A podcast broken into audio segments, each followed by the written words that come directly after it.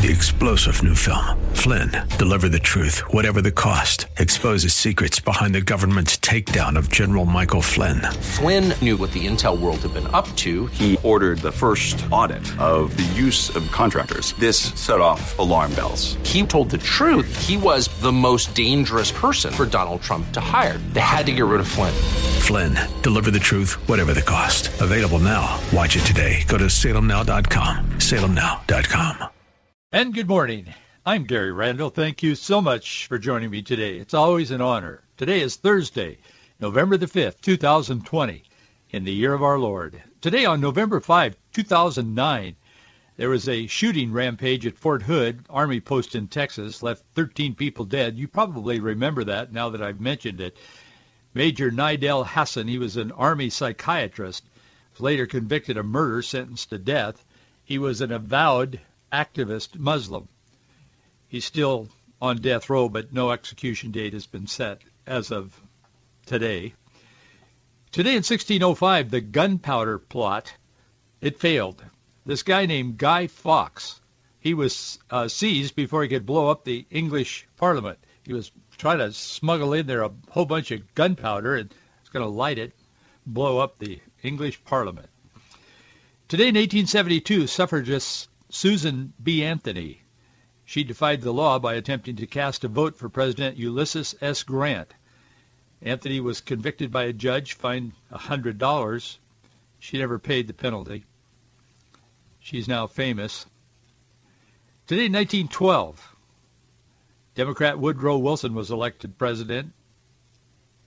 In 1940, President Franklin D. Roosevelt, he won an unprecedented third term in the office. He defeated Republican challenger Wendell Willkie. And today in 1968, Republican Richard Nixon won the presidency. He defeated Democratic Vice President Hubert H. Humphrey and American independent candidate George Wallace. Today in 1994, former President Ronald Reagan disclosed that he had been diagnosed with Alzheimer's disease. Sad day for many of us. Today in 2003, President Bush signed a bill outlawing partial birth abortion. Less than an hour, one hour, not one day, not one week, one hour later, a federal judge in Nebraska issued a temporary restraining order against the ban. There is that element in America there is that element in America that are obsessed with killing babies that are unwanted. It is demonic at its core. In 2007, the U.S. Supreme Court upheld the Partial Birth Abortion Ban Act. Today in 2017, a gunman armed with an assault rifle, he opened fire in a small South Texas church. He killed more than two dozen. The shooter's name was Devin Patrick Kelley. He was later found dead in a vehicle, but remember what happened there? There was a couple of guys across the street at a house. They were either out on the porch or something while this service was going on at this church, and they realized what was happening. They heard the gunshots, obviously. They jumped in their pickup and they took off after this this Devin Kelley when he got in his truck, I think it was, and took off, and they were shooting at him and the authorities got there later, caught up with them, and uh, they found that, that Kelley was dead in his truck, and they had first reported that these two men had, had killed him, but later it was found that the from the autopsy that he had actually died from a self-inflicted gunshot wound. But these guys, they they weren't motivated enough to go to church, but they sure jumped into action when they saw that there was a great need over across the street at the church. Ten years ago today, President Barack Obama and his wife, Michelle, they got on board Air Force One. They took off for Mumbai, India. First stop on a 10-day tour through India, Indonesia, South Korea, Japan. That was one of a couple, two or three tours that Obama took. The other was through the Middle East, apologizing for America. We've made so many mistakes. We've been wrong. We've been all of this. That was the precursor to what we now see today, that America wasn't even founded in 1776. It's founded in 1619. That would be down at Jamestown area. I guess. They say that's when America was founded, and it was founded as a haven for business people to come and have slaves and build an economy with basically no overhead for them, slave labor. That's the founding of America, according to the people on the left, and Barack Obama is one of them. So is Joe Biden, but he doesn't know it. But the people around him certainly are as well. The Bible says in Psalm 94:19,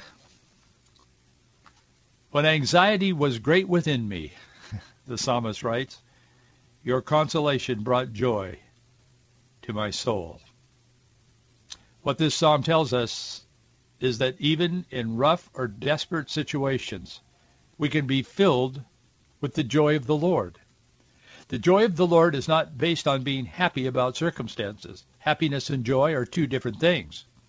Joy is down deep in our soul, and joy is related to our relationship with God and His Word, not in relation to our circumstances. And that's what that psalm is telling us this morning, and any time that it's read, but today. He is our consolation. God's Word eases our anxiety. God can bring joy to your soul even in the times when you're the most anxious, when you're the most stressed out, when you're going through the most difficult, almost unbearable circumstances. God's Word will bring you joy. You know why? Because, first of all, it's the authoritative, infallible Word of God, the eternal Word of God. It does not change. It will not go away.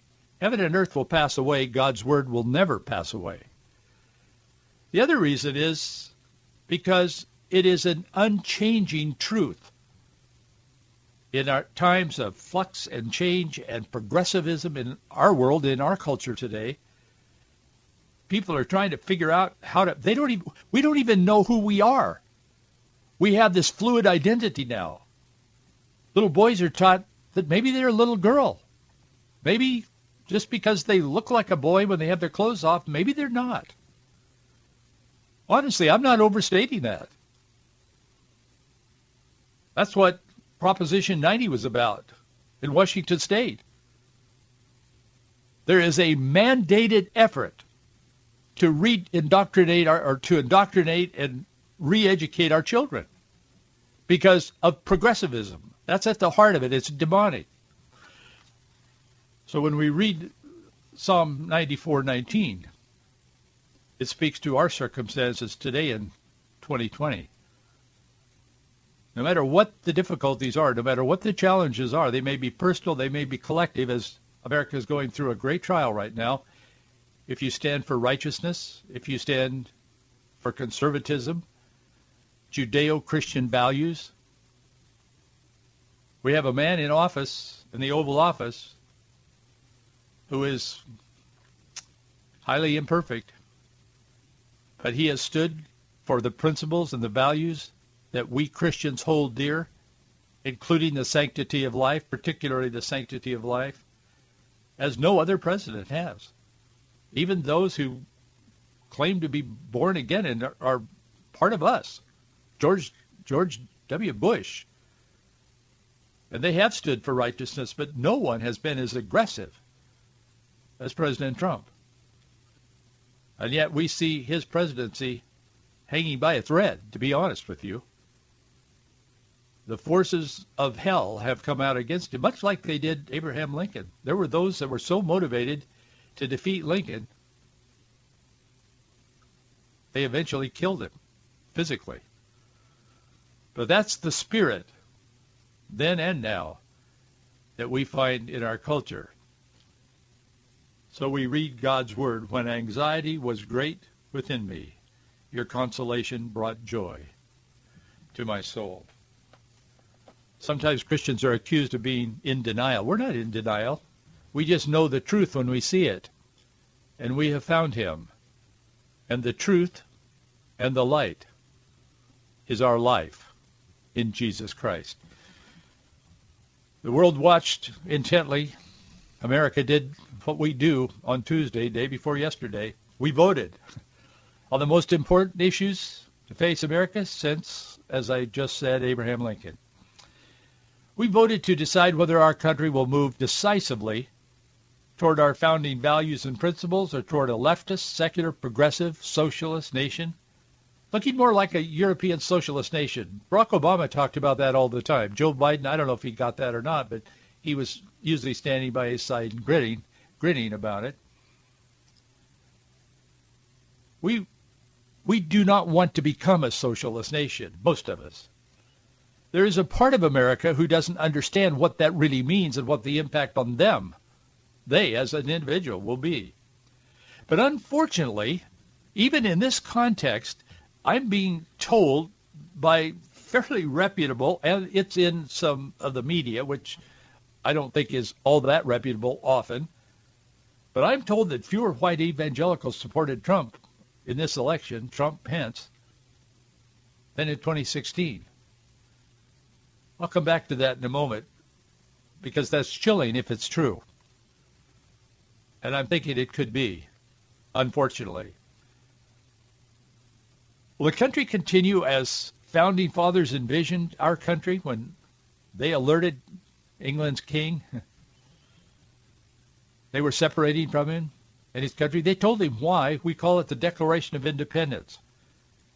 And they gave all of their grievances. They're all listed in the Declaration of Independence. And you go through that, and they're saying, here's what we're doing. And they'd been telling him they had a problem for a long time, and he laughed at them. He scoffed at them. He just wrote them off.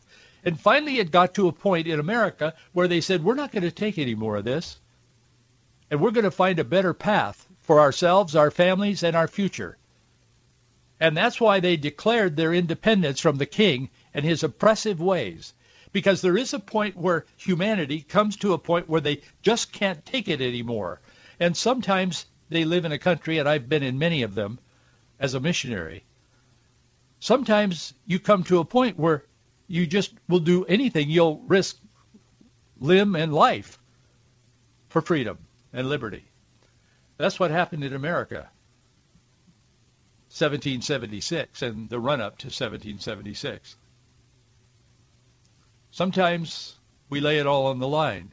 If you've read the Declaration of Independence, you know that the last the last part of the Declaration of Independence, these guys that signed it, they knew what they were doing and they knew the risk. It was significant. And when they got to the bottom line, they said, we signed this with a firm reliance on the protection of divine providence.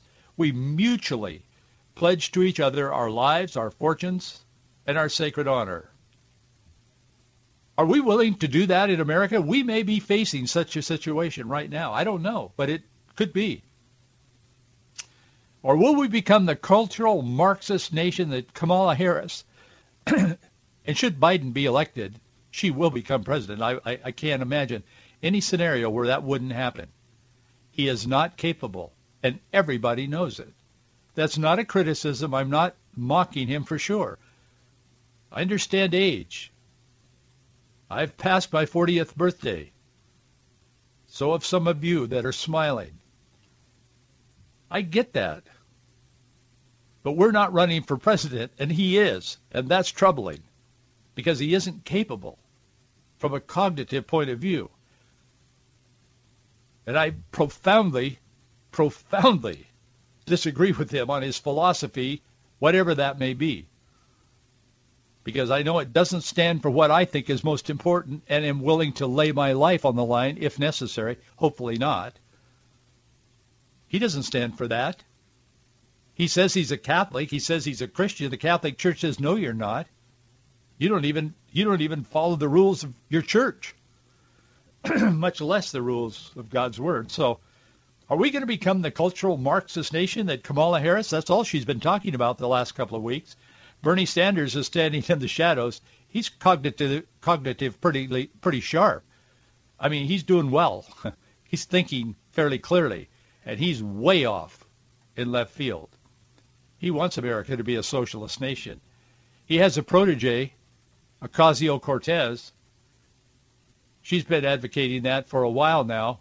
George Soros money put her in office. She has been reelected. She's not not going away after this election. Many questions remain, but one thing is becoming pretty clear. In fact, several things. are becoming pretty clear. It's apparent that a few questions were answered on election night. In fact, Trump, the Trump campaign has now filed several lawsuits in several states today. We're standing, we're standing at a incredible crossroads in America. The deficit in Arizona, as they continue to count in the midst of one of the great battles of our nation internally. The recent tally reported from the state's largest county, Arizona, Maricopa, Joe Biden's lead in the battleground has shrunk to about 68,390 votes as of just probably an hour ago. Updated vote totals released by the county. They show Biden with 912, 585 votes. Trump has 838,071. It's a difference of about 75,000, and then there are some adjustments. But previously, they had been reporting the 887 with 85,000 votes difference. According to the Associated Press, 88% reporting. Biden has 1.4 million. Trump 1.4, 68,390 votes difference. That's how close this is, this race is in millions and millions and millions of votes. A candidate needs 270 electoral votes to be confirmed when it is confirmed a little later. It isn't now. It's called by the media when a, they say, well, Trump has won uh, Florida, which he did, he has, and Biden has won XYZ. But they need 270 electoral votes. The way it stands now, based on what the media has called, keep in mind this hasn't been confirmed, but as the media has called the states, if all of that were confirmed, Biden would have 264 electoral votes of the 270 needed. Trump has considerably less at this point. Arizona has 11 electoral votes and they will some at some point be finished counting. Trump has filed lawsuits, however, in Pennsylvania, Michigan, Nevada over voter ballot chaos. Arizona is tightening. Lawsuits have been filed. That puts everything on hold. Nothing will be confirmed, obviously, until these lawsuits are sorted out. Georgia was reporting last night and again early this morning that they're going to be um, reporting their final analysis, their final vote count. Again, it, it is not certified or confirmed, but the press will call the state for either Trump or Biden. But they plan to report around noon. I, I think that would be noon their time, which as we originate live this morning, as we do every morning at 9 a.m., you may be listening to this a little later, a little, a bit of a delay, a couple hours or at the most. But I, I would assume it would be noon their time, and that would be right now. Obviously, I'm not reading the news. I'm talking to you, so I don't know what they're doing, but we may find that out within about a half an hour. It's interesting that in the most divisive, contested presidential election in American history, even the even the media has had to admit that there are voter irregularities happening. For example, Detroit. In a even a, a kind of a district that's strongly Republican and and the rest of Detroit is not. But it appears that President Trump, votes for President Trump has been suppressed. This is why he's filed these lawsuits. They found like 600 uh, ballots in just one precinct in Michigan. This county clerk for St. Clair County, her name is uh, J, uh, Jay, maybe it's a, a guy, Jay De, DeBoyer, but um, they found that some of the people working in the ballot counting there for the for the county had been hitting the wrong button as they were putting these things in the machine causing President Trump's totals to be a significant number off, less than they actually were. It's critical because Michigan has 16 electoral votes, and at the last counting, at the last report, there was 80,000 votes statewide difference. Even the New York Times has been admitting that, that it's that close. A poll watcher, and one of the issues that they have, and, and Rudy Giuliani is one of the several lawyers that are working on behalf of President Trump. There are a lot of lawyers that are working right now in these various states, and I think more lawsuits will be filed, honestly, even today and tomorrow. But a poll watcher there who was watching them and what they've been doing, and Giuliani is just really riled up about this, what they've been doing is they've been blocking the Republican representatives, the people who are in there to be observers. And that's per, that's very common when they're counting uh, ballots. Even in Olympia, they allow observers in when they're counting, like for referendum or something. We've been through that uh, process before. And they'll allow so many observers to be in there watching when they're opening, when they're counting these signatures and so on. And that's very, very common. It's not uncommon. But these guys in Michigan in particular, but in other places, but particularly Michigan, uh, uh, Michigan, they've been putting like cardboard pieces of cardboard boxes up and shielded, and they've been demanding that these observers stand 25 feet away. Well, you can't see what's on a ballot 25 feet away. They know that. They've been keeping them out. They've been blocking them out, physically blocking them out. Well, that's what part of this lawsuit is all about. In fact, the main part of that particular lawsuit is all about.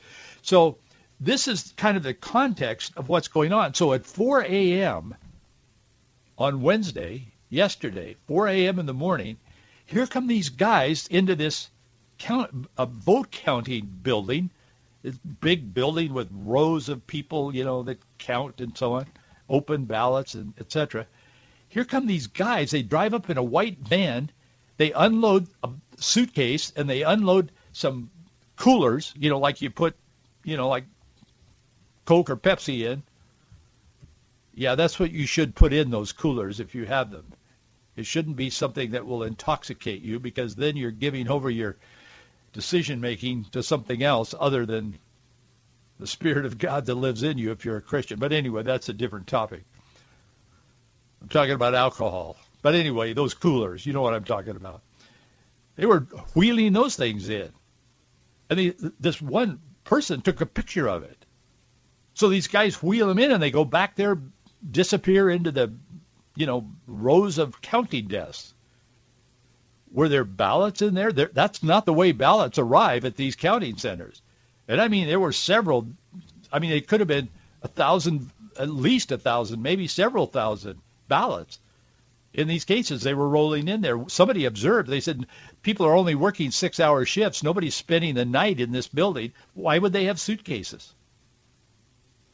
And that's just one incident in one place at one time at 4 a.m. in the morning. And somebody happened to get a picture of it. That's why these lawsuits have been filed, and that's that's why we're we are where we are at this moment. So the battle rages, and the counting continues, but it is with very strict oversight. One thing we learned from this is that media has been dead wrong again, just like they were in 2016 on this election. The tone of elect- election night media coverage was eerily similar to 2016. TV's talking heads, leftist journalists, most of them are, they experienced a gradual descent into madness when they realized that what they had been predicting wasn't coming to pass. There were polls that were saying on Monday evening of this week that Trump was going to lose by 16 points to Joe Biden. It wasn't even going to be close. Others had it a little bit closer, but all of them, with the exception of two, out of this myriad of polls and pollsters, had Biden winning by five, six, and as I said, up to 15, 16 points. They were calling it a red bloodbath politically. Nancy Pelosi was hyper. I mean, she was running around gibberish and just excited. It hasn't worked out for her. They've lost members in the House. The Senate looks like it's going to be held, thank God, by Republicans. That will block, and we'll talk about that on this program in another day, probably soon, that will block some of the biggest moves should Biden win this election. The Boston Globe said yesterday among the losers on election night were America's pollsters. They were. They were wrong. They were dead wrong. Way wrong. They weren't even close. Long and tedious explanations took place all day yesterday. I'm not even going to go through what they were, but one of the one of the explanations they made bears repeating to you. Trump supporters, one of them said this. It, it was a large polling company. They said Trump supporters have been lying to and ignoring pollsters in an effort to blindside Democrats and create a cover of underestimation of Trump's ability to drive turnout in rural areas and capture a higher than expected portion of the Latino vote. That's why we were wrong, they say. So it's not their fault, it's your fault. If you're if you're a Trump supporter, I'll tell you. One pollster said, well, we were wrong. I'm resigned to being flogged for another four years. Well, I'm not interested in flogging these people, but I sure would like to convince as many as possible that I can to ignore them in the future as much as we can. They're not going to go away. They make two millions of dollars. Whichever, whether they're wrong or right, people keep paying them.